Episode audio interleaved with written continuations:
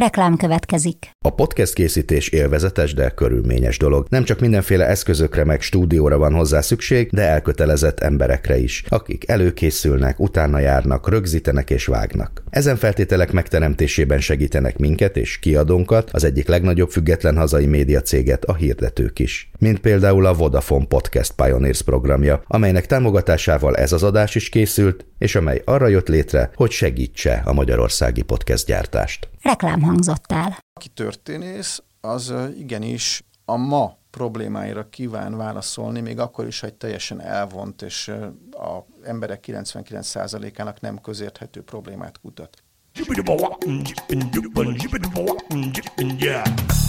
A Líra könyv bemutatja a 24.hu könyves podcastjét, a Buksót.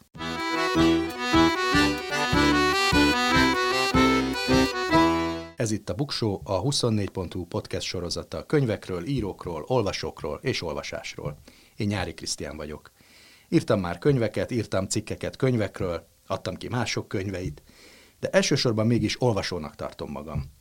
Azért indítottuk el ezt a sorozatot a 24.hu-val és a Líra könyv támogatásával, mert szeretnék kedvet csinálni jó könyvekhez. Nem csak szép irodalomról lesz szó, hanem mindenféle könyvről. Szórakoztatóról és tudományosról, verses kötetekről, de még szakácskönyvekről is. Minden részben beszélgetni fogok egy olyan emberrel, aki maga is könyvek között él és főállású olvasó. Akár azért, mert könyveket ír, akár azért, mert az olvasás a munkájának a része, akár pedig azért, mert egyszerűen örömét leli benne. Minden részben fogok ajánlani 10-10 könyvet. Ezek a listák teljesen szubjektívek lesznek.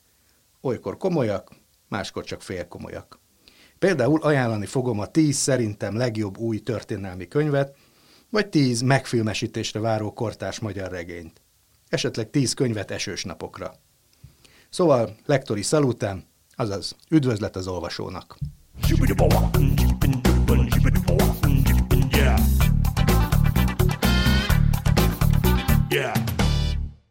Mai epizódunkban az olvasásról lesz szó, persze minden epizódban az olvasásról lesz szó, de most elsősorban a történelem iránt rajongóknak kínálunk könyveket, témákat, és a beszélgető társam Ungvári Krisztián is elsősorban a történelemről fog beszélni.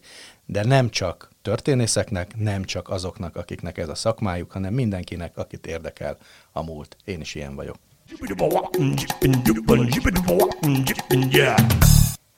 Száz év magány. Számok a sorok között, érdekes adatok a könyvek világából. A Tárki 2020 nyarán végzett egy reprezentatív felmérést a magyar felnőtt lakosság körében az olvasási szokásokról, meg könyvvásárlási szokásokról. Ez azért jó, mert a Tárki ezt az elmúlt 30 évben többször megcsinálta már, és így van egy idősorunk, és látjuk, hogy hogyan változik az olvasáshoz való viszonya a magyaroknak. A felmérés szerint a felnőtt magyar lakosság 13%-a olvas rendszeresen, 34%-a pedig alkalomszerűen könyv, könyvet. Ez összesen nagyjából 3,8 millió ember, ami azt is jelenti persze, hogy 4,2 millió magyar felnőtt, az 53%-kal megkérdezetteknek egyáltalán nem olvas semmifajta könyvet. Ez jelentős visszaesés az ezredforduló, vagy inkább a rendszerváltás időszakához képest. A rendszeresen olvasók aránya 30 év alatt harmadára esett vissza. És ennek nem elsősorban anyagi okai vannak, mint gondolni lehetne, a könyvet nem olvasók relatív többsége egyszerűen nem szeret olvasni, vagy ami még fontosabb, azt mondja, hogy nincs ideje rá. Amikor a válaszadók negyede azt mondja, hogy nincs ideje könyvet olvasni, akkor azt jó eséllyel azért mondja, mert valójában rengeteg időt tölt olvasással, csak a képernyő előtt. Egyre többen vannak azok, akik a napjuk nagy részét töltik digitálisan érkező szöveges üzeneteknek az olvasásával. Sokkal több írásos információ szakad ránk ma egyetlen nap alatt, mint egy Shakespeare korabeli embernek egész életében. Tulajdonképpen túl sokat is olvasunk, és nem csoda, hogy védekezünk is a ránk zúduló szöveges információk ellen. Azt érezzük, hogy nincs időnk feldolgozni, és kutatók szerint valóban ez történik. Csak a legfontosabb információkat keressük. Mindig úgy érezzük, hogy hiába kapunk újabb és újabb szöveges stimulusokat, nem jut rá idő, hogy mélyebben feldolgozzuk őket, ezt hívják ilyen skimmingelő olvasásnak, csak a címeket, a legfontosabb részeket, mert olyan sok van belőlük. És ezért tudjuk fölmenteni önmagunkat, vagy ezért mondják azok, akik arra hivatkoznak, hogy nincs idejük, hogy nem tudnak könyvet venni a kezükbe. Csak hogy így elvesznek nagyon fontos kreatív és kritikai képességek, amelyek csak a odafigyelő, fókuszált, mélyolvasás segítségével érhetőek el, és hát frusztráltan vergődünk, ez rám is vonatkozik, amikor nem tudok olvasni, az információk rengetegében, és nem biztos, hogy ez a sok információ megemésztetlenül, feldolgozatlanul segít. Pontosabban valamit segít, de valamit elveszítünk, hogyha egyébként nem olvasunk mást. Ezt kutatások is megerősítik. Egy bizonyos Ziming Liu a San Jose State University könyvtártudományi professzora, mert ilyen is van, szerinte a digitális fogyasztás hatására ez az átfutó olvasása jellemző, ilyenkor az ember kulcsszavakra vadászva csak átszalad a szövegen, ez pedig nem teszi lehetővé a komplex információ vagy cselekmény feltárását. Ez a digitális multitasking olvasás, amit velem is megesik nagyon sokszor, ez nem mély olvasás. A hagyományos szövegnek a tempóját nem tudjuk követni, átugorjuk a leíró részeket, gondolom sokakkal előfordul ez. Unalmasnak találunk akár egy olyan könyvet, ami fiatal korunkban a kedvencünk volt, és rajongtunk érte. Egy brit kutatás szerint ma már az irodalom szakos egyetemistáknak is frusztrációt okoz egy hosszú irodalmi szöveg olvasása. Bizonyos értelemben mondhatjuk azt, hogy beköszöntött a kognitív türelmetlenség kora. De persze ez nem jelenti azt, hogy ennek meg kell adnunk magunkat. Lehet rákényszeríteni magunkat napi negyed óra, 20 perc olvasásra, és ezzel sok mindent nyerni fogunk. Koncentráljunk most arra a 800 ezer emberre, aki azt mondja, hogy ő rendszeresen olvas. Ez nem olyan nagyon kevés. 800 ezer olyan felnőtt magyar ember van, aki minden nap, vagy majdnem minden nap olvas könyvet, minden nap szán erre időt. Ezek az emberek évi 20-30 könyvet olvasnak el, de van köztük olyan, aki 50 vagy akár 100 könyvet, és így jön ki az átlagos 37 kötet. Az átlagnál iskolázottabbak, az újszerű, innovatív termékekre és szolgáltatásra nyitott fizetőképes réteg, ezt a marketing szakembereknek mondom, érdemes rájuk költeni. Szemben a skandináv országokkal, ugyanis Magyarországon kevesen gondolnak a rendszeres könyvolvasókra kiemelt piaci célcsoportként. Például úgy, hogy mint ahogy a rendszeresen sportolókra reklámkampányokat terveznek, pedig érdemes lenne. Ennek a sorozatnak az a célja, hogy kedvet csináljon az olvasáshoz. Hogy minél többen kerüljenek a rendszeresen olvasó 800 ezer magyar ember körébe. Mert az olvasás nem csak nagyon hasznos, nem csak karbantartjuk vele a kreatív képességeinket, vagy a probléma megoldó képességeinket, hanem örömforrás is. És azt hiszem, hogy örömre, örömforrásokra nagyon nagy szükség van. Könyvemberünk ezúttal Ungvári Krisztián. A beszélgetésnek ezerféle apropója lehetne, de talán most a legfontosabb az, hogy májusban megjelenik, vagy amikor ez az adás az éterbe kerül, akkor már meg is jelent a Budapest Ostromának új bővített kiadása. Hanyadik kiadás ez? Ez a nyolcadik magyar kiadás, és egyébként nem csak ez jelenik meg, hanem a kínai kiadása is megjelenik, amire külön büszke vagyok, mert Kínában magyar történésztől monográfia nem szokott szerintem gyakran megjelenni. Izgalmas lehet, hogy milyen fénytörésben olvassák ezt, tehát hogy nyilván szakemberek fogják elsősorban, és nem annyira a, a történelmi iránt érdeklődő amatőrök. Hát nekem az a gyanúm, hogy pedig inkább az utóbbi, mert hogy második, ugye Hitler az egyik legerősebb brand a világon, és a második világháború szintén egy nagyon erős brand. Ezzel alatt azt értem, hogy emberek tömegét érdekli mindenféle különösebb számítás, vagy pedig munkafeladat nélkül, mondjuk az Ardenneki csata, partraszállás, meg ezek a dolgok, és a kínaiakat is érdekli. Igen, erre voltam kíváncsi, e, hogy ott Igen, tehát, a, tehát Hitler és a második világháború valószínűleg még, még azon a egyébként ettől nagyon távol levő piacon is jelent valamit, nyilván nem nagyon sok embernek. A történeti relevanciája a kínaiak számára meglehetősen csekély, mondjuk Budapest ostromának, tehát szerintem inkább arról van szó, hogy azok fogják ezt a könyvet kezükbe venni, akik ott mondjuk modelleznek, ez egy elég nagy tábor, akik, akiket a hat történelem érdekel valamilyen szempontból, és nem a, úgymond a szakma, már csak azért sem, mert hogy én nem ismerek olyan kínai hadtörténészt, akivel találkoztam volna nem csak Budapest ostroma kapcsán, hanem egyáltalán a második világháború keleti front hadtörténete kapcsán sem ismerek ezzel kapcsolatos kínai publikációkat. Biztos vannak, de az, hogy a Budapest ostroma olyan sok helyen megjelent, az nem azért volt, mert egyébként a szakma akarta elolvasni, ő is olvashatta, hanem azért, mert hogy széles rétegeket érdekel maga a történet. Ennek a könyvnek van négy német, két angol, két amerikai, egy orosz, egy ellopott orosz kiadása, és még egy román kiadás is előkészületbe áll. Meg hát gondolom, hogyha egy kínai hadtörténész, aki komolyan veszi a szakmáját, ezt el akart olvasni, akkor már megtette angolul vagy németül. Így van. Miben más ez a mostani magyar kiadás, mint az eddigiek? Ez a kiadás terjedelmileg szerintem olyan 5-10 százalékkal több, de a lényeg igazából nem ez, hanem hogy van egy forráscsoport, amihez 1998-ban egyáltalán nem lehetett hozzáférni, és később se nagyon, azonban néhány éve az egész az interneten bárkinek elérhető, és ez a, az Orosz Föderáció Védelmi Minisztériumának levéltára, illetve irattárának anyagai, több millió oldalról beszélünk, azaz a szovjet alakulatok hadinaplóiról. Annak ellenére, hogy a hozzáférés még mindig nem teljes körű, tehát például az NKVD ezredeknek az iratanyaga az nagyon véletlenszerűen van fent. Az, ami fent van, olyan bődületes mennyiség, és olyan elképesztő perspektívákat nyit meg a kutatás szempontjából, hogy ez átiratta azért a könyvet. Csak egy példát mondok. Ha valaki akar, az interneten otthonról rá tud keresni bármilyen szovjet katonai egységre, hogy mondjuk egy adott napon hány halottja és hány sebesültje volt. Amennyiben tudjuk azt, hogy az egység az mondjuk pont a szénatéren harcolt, akkor meg tudjuk mondani, hogy a szénatéren melyik nap hány szovjet katona esett el. És ezt szembe tudjuk állítani azzal, amit a másik oldalon mondjuk a német fél jelent ugyanerről. Uh-huh. A szovjet adatok azok nagyon sokszor természetesen nem megbízhatóak, tupírozottak, megjegyzem minden adatnál vannak ilyen problémák, de a saját vesztességük mivel hogy az név szerint visszavezethető, az általában elég szabatos szokott lenni.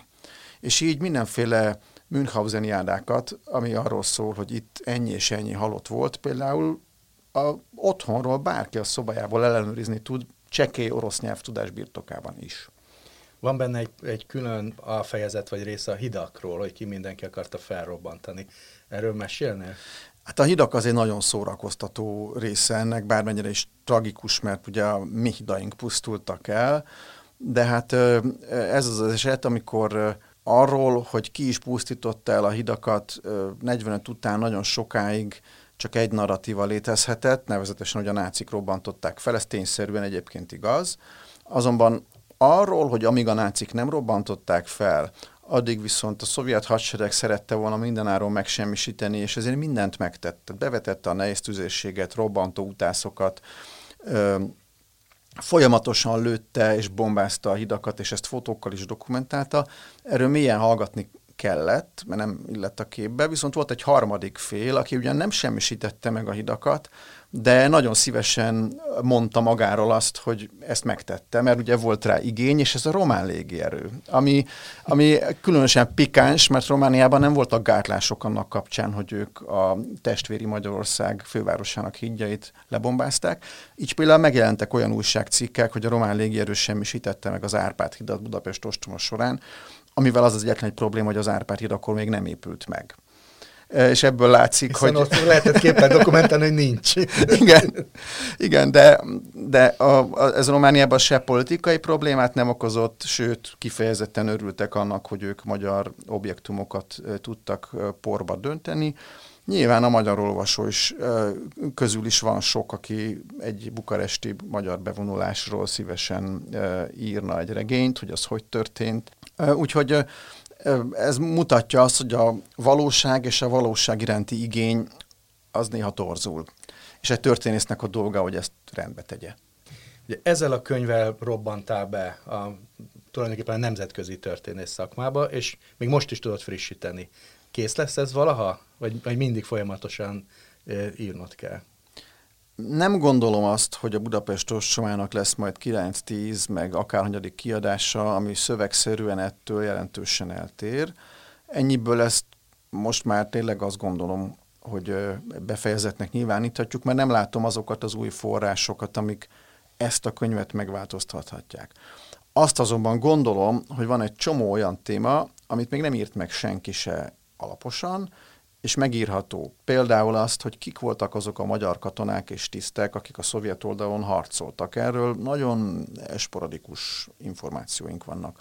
Vagy hogy arról, hogy hogy történt a halál Budapesten, ezt hogy dokumentálták, hogy élték át az emberek mondjuk csak a kitörést, ez egy következő könyvtervem, bízom benne, hogy idén kész is lesz, tehát kitörés naplók egymás mm. mellé rakása, de nagyon alaposan lábjegyzetelve. Erről, és még ezer egy dologról lehet írni, sőt kell is írni tanulmányokat és könyveket, de úgymond az összefoglaló monográfia Budapest ostomáról az reményeim szerint azért most úgy nagyjából kész van. Adja Isten, hogy ne így legyen. Szerintem az olvasók csak örülni fognak neki, hogyha egy fundamentálisan mást kapnak, mint amit eddig ismertek, de hangsúlyoznám, erre azért most már kevés esélyt látok. Így, hogy most ebben már sok-sok évnyi munkád van, mondhatjuk azt, hogy ez a főműved? Mm, ezt nem szeretném.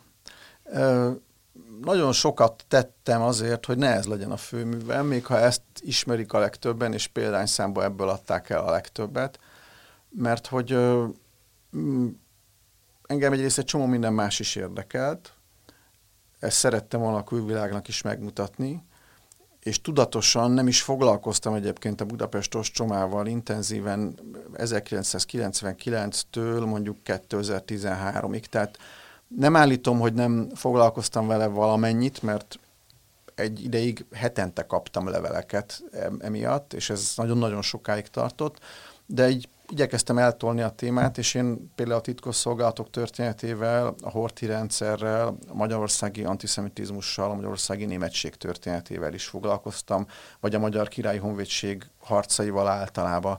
Összesen több mint 23 könyvet írtam eddig, és ebből a Budapest csak egy. De lehet, hogy ez egy karma, hogy ez engem utolért. Tehát 2013-ban kezdtem el gondolkodni, hogy mivel olyan sok kérést kapok, hogy tartsak idegenvezetés Budapestosvárról, amit az esetek nagy részében ráadásul nem is tudok megtenni, mert nem érek rá, vagy nincs kedvem, mert unom, és hogy ne unjam azt, hogy én idegen vezetek, gondoltam, hogy felfrissítem korábbi tudásomat, és ennek kapcsán jött az az ötlet, amiből később a Hősök című könyv született, ami tulajdonképpen mini életrajzok egymás mellé állításából áll, és nekem egy elképesztő perspektíva váltást jelentett a korábbiakhoz képest. És, ami nagyon érdekes, hogy ez a Budapest ostroma úgymond már rég múlt, de még most is van élő szemtanú, aki katonaként ezt végigcsinálta, és még most is él. Nem sok, de van egy pár. Nagyon sokszor megjelenik a könyveidben is, meg, meg általában, amikor a könyveidről beszélsz, az a szempont, amit felvetettél, hogy el lehet-e különíteni áldozatokat, hősöket, bűnösöket, vagy hogyan, van-e ennek bármilyen tudományos módszertana, vagy egyszerűen csak a, a, az éperkölcsi érzékünkre próbáljunk hagyatkozni. Hogy ezt mindig érinted ezt a, a, a témát, a hősös könyvnél is, a kitörés honlap, ami ugye a közelmúltban készült el, tulajdonképpen ugyanezt vizsgálja. Van erről egy tudományosan elmondható szöveget, hogy kik a hősök és kik az áldozatok, vagy ez inkább egy ilyen belső iránytű? Hát a kettő ez nem áll szembe egymással, azt hiszem Engem ez azért izgat, mert egyrészt van bennem úgymond a kész, késői születés kegyelme miatt egy méretetlen hála, hogy nem én voltam ott. Tehát ezzel mindig azért úgy jó rá gondolni, amikor átmegyek a Szélkámán téren, hogy én nem voltam ott akkor, amikor ez az egész történt. Se a szovjet oldalon, se a németen. Milyen jó ez így. Mások viszont ott voltak, és ebbe belehaltak, és az ő emlékük az ma is aktuálpolitikai csatatér muníció anyagául szolgál egyeseknek, ami szerintem méltatlan. Tehát ezek az emberek legalább haláluk után megérdemelnék azt, hogy ne éljenek vissza az ő sorsukkal. A hős, mint kifejezés, ugye az egy politikai értékítélettel telített dolog. Nagyon sok szempontból meg lehet ezt közelíteni. A legfontosabb azonban mégiscsak az, hogy ezek mögött, a halottak mögött van egy gyászoló apa és anya, meg vannak árva gyerekek az esetek jelentős részében talán az ő szempontjaik azok hm, hát legalább annyira fontosak kellene, hogy legyenek, mint azon politikai mérlegelések, amelyek mondjuk az illető halálába hősiességet vélnek felfedezni. Ez a második világháború magyar szempontból tökéletesen kontraproduktív és értelmetlen volt, és a hősies magatartás az általában valamilyen értelme. értelemmel telített. Tehát azt nevezzük magyar szempontból hősnek, mondjuk Duovics Tituszt, aki leugrik a Nándorfehérvár bástyájáról, aki ezzel valamit mégiscsak elér. Az egri védők elérték, hogy ne foglalják el a törökök egert, és mi lehetünk a kereszténység úgymond védőbástyája, leszámítva természetesen azokat a magyar katonákat, akik a török oldalon harcoltak. Ha nincs értelem, akkor a hősről való beszélgetés is egy idő után problematikus lesz, ráadásul nagyon nehezen lehet itt elválasztani tényleg a tettest és az áldozatot, mert míg valaki úgymond hősies katonai cselekedetet hajt végre, ezzel segíti egy tömeggyilkos rezsimnek a fennmaradását. Miközben a másik oldal se a, a makulátlan demokráciát hozta ide, hanem szintén egy tömeggyilkos rezsim volt. Ennek a szétszálazása nekem mindig izgalmas, és ezért foglalkoztat ez az egész hős problematika. De hát ez egy töményetikai probléma. Ha csak annyit el tudok érni, hogy ez a fekete-fehér látásmód, ami jókra és rosszakra osztja ezt a kérdést, akkor nem dolgoztam hiába. De ekközben azt látom, hogy nem a, sokszor nem a, a történésznek a távolságtartó higgadságával, hanem, hanem igazi mély érzelmekkel mész bele konfliktusokban, meg vitákba, ezeknek az embereknek az emlékének az érdekében, vagy a tiszteletben tartása érdekében. Hát igen, mert hogy mert én is ott lehettem volna, de nem voltam ott. És ilyen szempontból az ő eszméikkel nem vagyok szolidáris, azok nem az enyémek, de az ő életükkel és annak az elvesztésével viszont igen.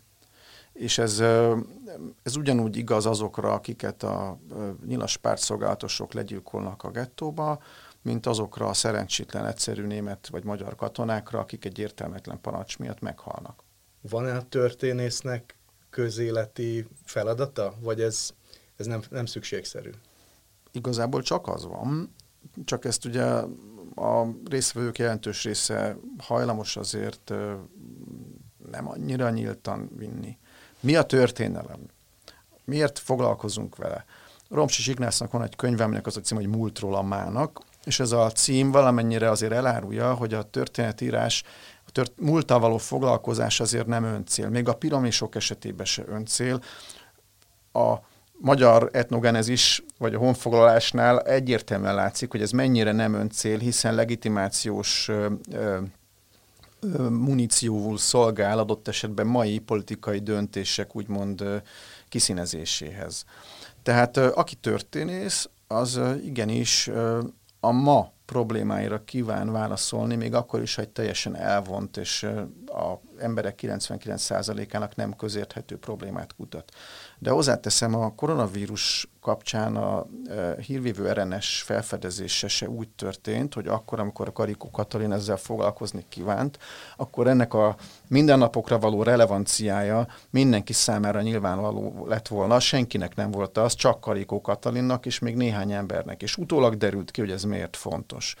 A történetírás is valahol ilyen, hogy lehet, hogy a Karolink kor tanulmányozása ma nem érthető olyan sokaknak, azonban simán el tudom képzelni, hogy előbb-utóbb lesz egy olyan tudományos tanulság, ami nagyon is mélyen és megrázóan, kataktikusan fog valamit üzenni a mának. Komoróci Géza egyébként az asszírt birodalom történetéből elég sok ilyet le tudott vezetni a maga hát, módján. Igen, az klasszikus esete. Te történészként főállású olvasó vagy, tehát neked egyfolytában olvasni kell. Meg Így van. Végig gondoltad, hogy hány órát töltesz naponta a olvasással? Igen, ezen egyébként sokat gondolkodtam, mert hogy végül is az olvasás a alfája és omegája a munkámnak, tehát napi két-háromszáz oldalakat olvasok el minden nap, amikor, mint történész dolgozom, és nem a szőlőben vagyok. Két-háromszáz oldal, tehát az úgy alap. Valamikor ez több is. Hát igen. Emellett viszonylag kevés idő van arra, hogy az ember úgymond önfeledten olvasson, tehát hogy olyasmit olvasson, ami nem közvetlenül a munkájával függ össze, viszont a munkája eléggé partalan. Mert hogy csak vegyük Budapest ostromát, hogyha én most erről egy irodalmi színvonalú visszaemlékezést olvasok, amit megjegyzem, akkor is elolvasnék, hogyha nem ez lenne a témám, akkor én most mit csinálok? Szórakozom? Éppen a minap volt egy ilyen példa, amit ki is írtál a, a Facebook oldaladra, hogy kezedbe került Aurélien Szovázsnak, aki a 20-as évek második felében Magyarországon dolgozó kultúrdiplomata vagy valami hasonló volt, ki mindenkivel találkozott, én sem ismertem, és úgy látszott, hogy, hogy nagy örömmel csodálkozol rá, és, és hogy úgy olvasod, mint aki kettelésből olvas valamit.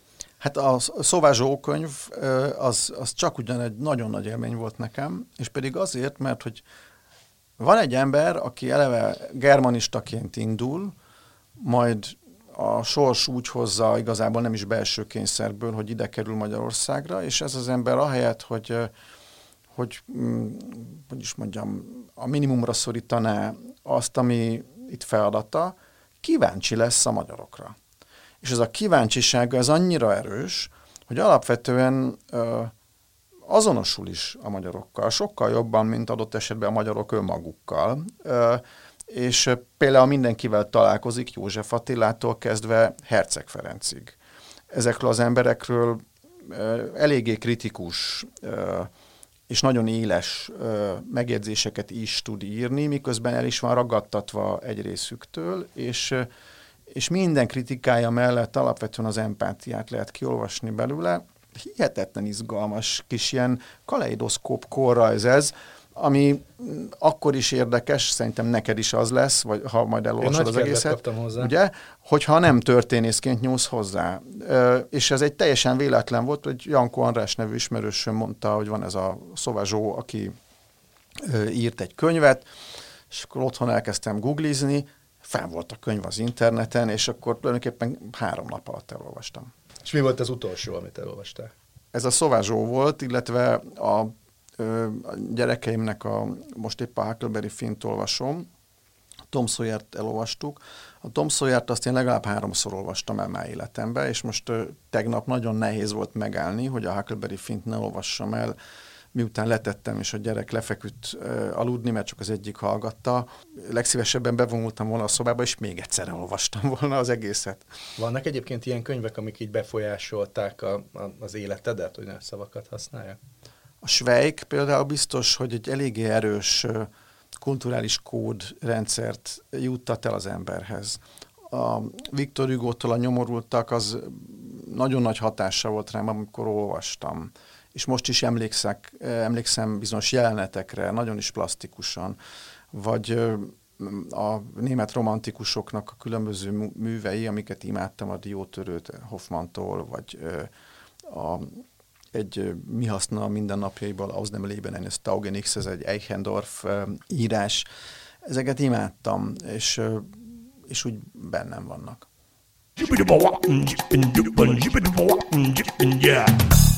Top 10. Egy polcnyi jó könyv.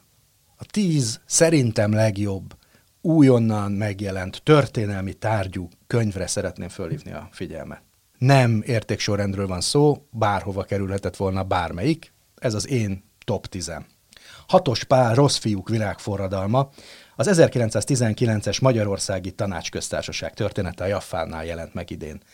Imádom ezt a könyvet, egyszerűen irodalmi igényel megírt, nagyon szórakoztató, és közben pedig tömény, történelmi eh, anyag. Mindenkinek Hatos Pál többi könyvével együtt eh, a legjobb szívvel ajánlom, szórakozva is lehet történelmet olvasni, nagyon mély tudományos történelmet. Ronald Gerste történelmet író betegségek az ókortól napjainkig a Corvina kiadónál jelent meg, most nagyon aktuális, és kicsit bele láthatunk abba, hogy hogy is volt ez a pestissel, a spanyol náthával, vagy akár a hongkongi influenzával. A cím magáért beszél, érdemes levenni a polcról. Hargitai István Jeremiás nyomában beszélgetések Komoróci Gézával a magvetőnél jelenik meg hamarosan.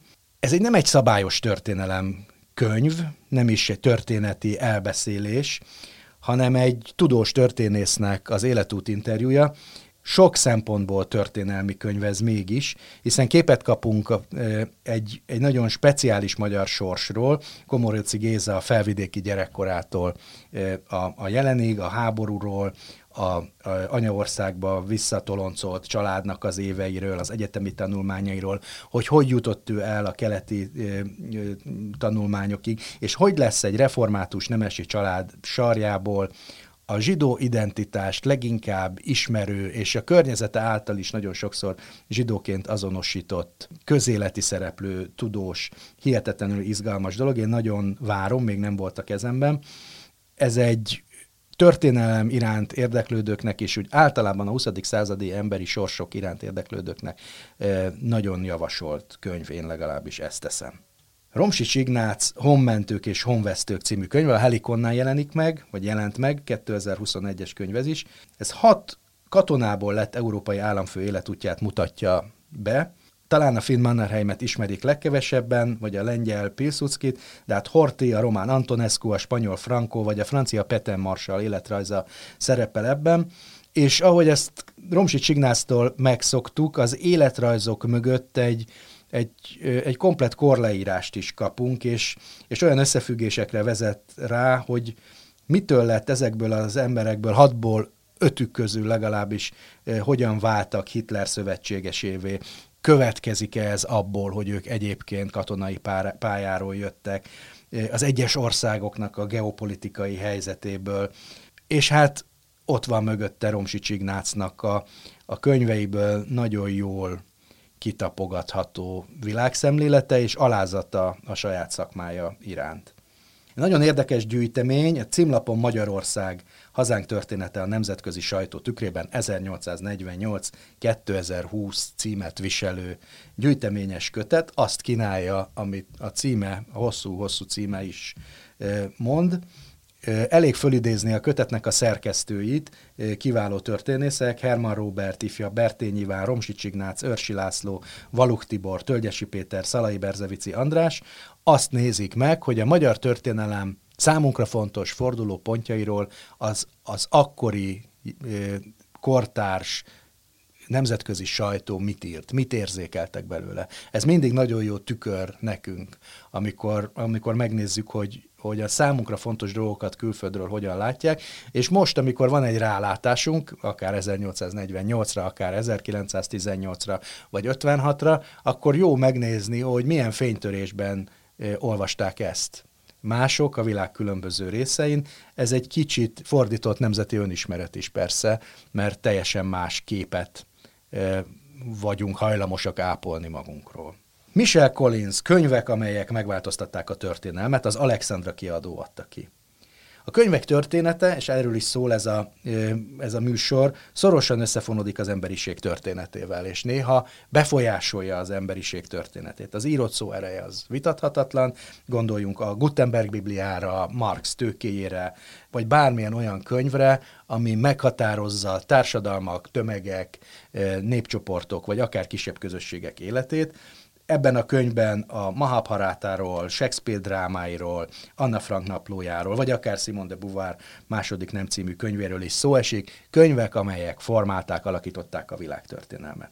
Nagyon izgalmas könyv Markus Roselund, az időjárás és a történelem, özönvíz, szárazság, jégkorszak, éhínség, népvándorlás című könyv, amit a Cserki adó adott ki. Itt is a címében benne van egy picike rezümé, ahogy a, az előzőekben említett könyv a világjárványokat veszi sorra, ez az időjárásnak a hatásait, az ember természeti lény, az emberi társadalmak a Föld bolygón, annak ökoszisztémájában e, léteznek, és ezekre az összefüggésekre nagyon ritkán szoktunk gondolni. Amikor a napi közügyekről van szó, akkor persze a klímahelyzet szóba kerül, de hogy ez hogyan befolyásolta az elmúlt néhány ezer év történetét, arra ritkán gondolunk már csak azért is, mert a történelem vagy a történettudomány, ez egy humántudományként egy másik dobozban szerepel a legtöbb ember fejében, mint a természettudományok, amelyek az időjárásról mondanak valamit. Noha ez nagyon is összefügg. Javaslom mindenkinek ezt a könyvet.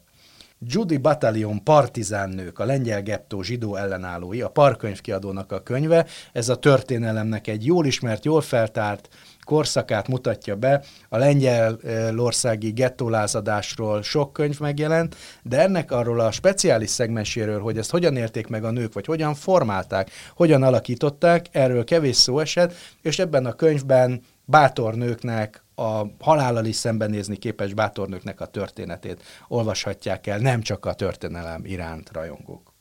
Teljesen másfajta forrásértékű mű, Rajnis Ferenc Szálasi minisztere voltam című könyve, a Norán Libro kiadónál jelent meg.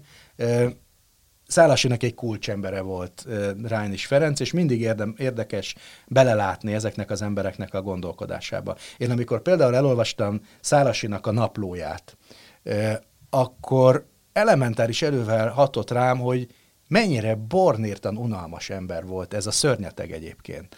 Tehát, hogy semmi izgalmas nincsen benne. Olyan kiszerű dolgokon törte a fejét, hogy, hogy nehéz elképzelni.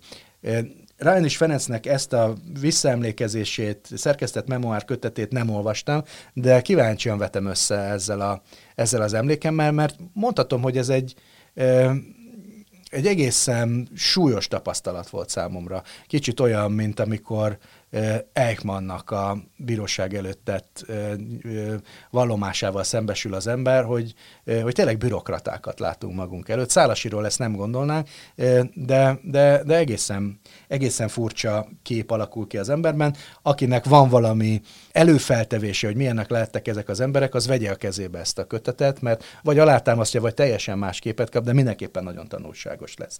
Végül, de nem utolsó sorban, Csorba László Hazai és haladás, nemzeti ébredése és polgári átalakulás 1796 és 1914 között című könyvét ajánlom, a Kossuth kiadó gondozásában jelent meg. Csorba László az a 19. század egyik legnagyobb hatású kutatója, és ami nagyon fontos, hogy egy elképesztően jól író és nagyon szórakoztatóan előadó történettudósról beszélünk. Számomra ez a korszak a 19. század, a hosszú 19. század nagyon fontos, és a, a magyar nemzeti identitás kialakulása szempontjából is igen fontos időszak, és nagyon kíváncsi vagyok, hogy ezt hogyan foglalja össze egy ilyen monografikus erejű műben Csorba László. Ezeket a könyveket ajánlottam ma, nem csak történelem iránt rajongóknak, nem csak azoknak, akiknek ez a szakmájuk, hanem akik meg akarnak tudni valamit a jelenről, mert az a múlt ismerete nélkül nem nagyon lehetséges.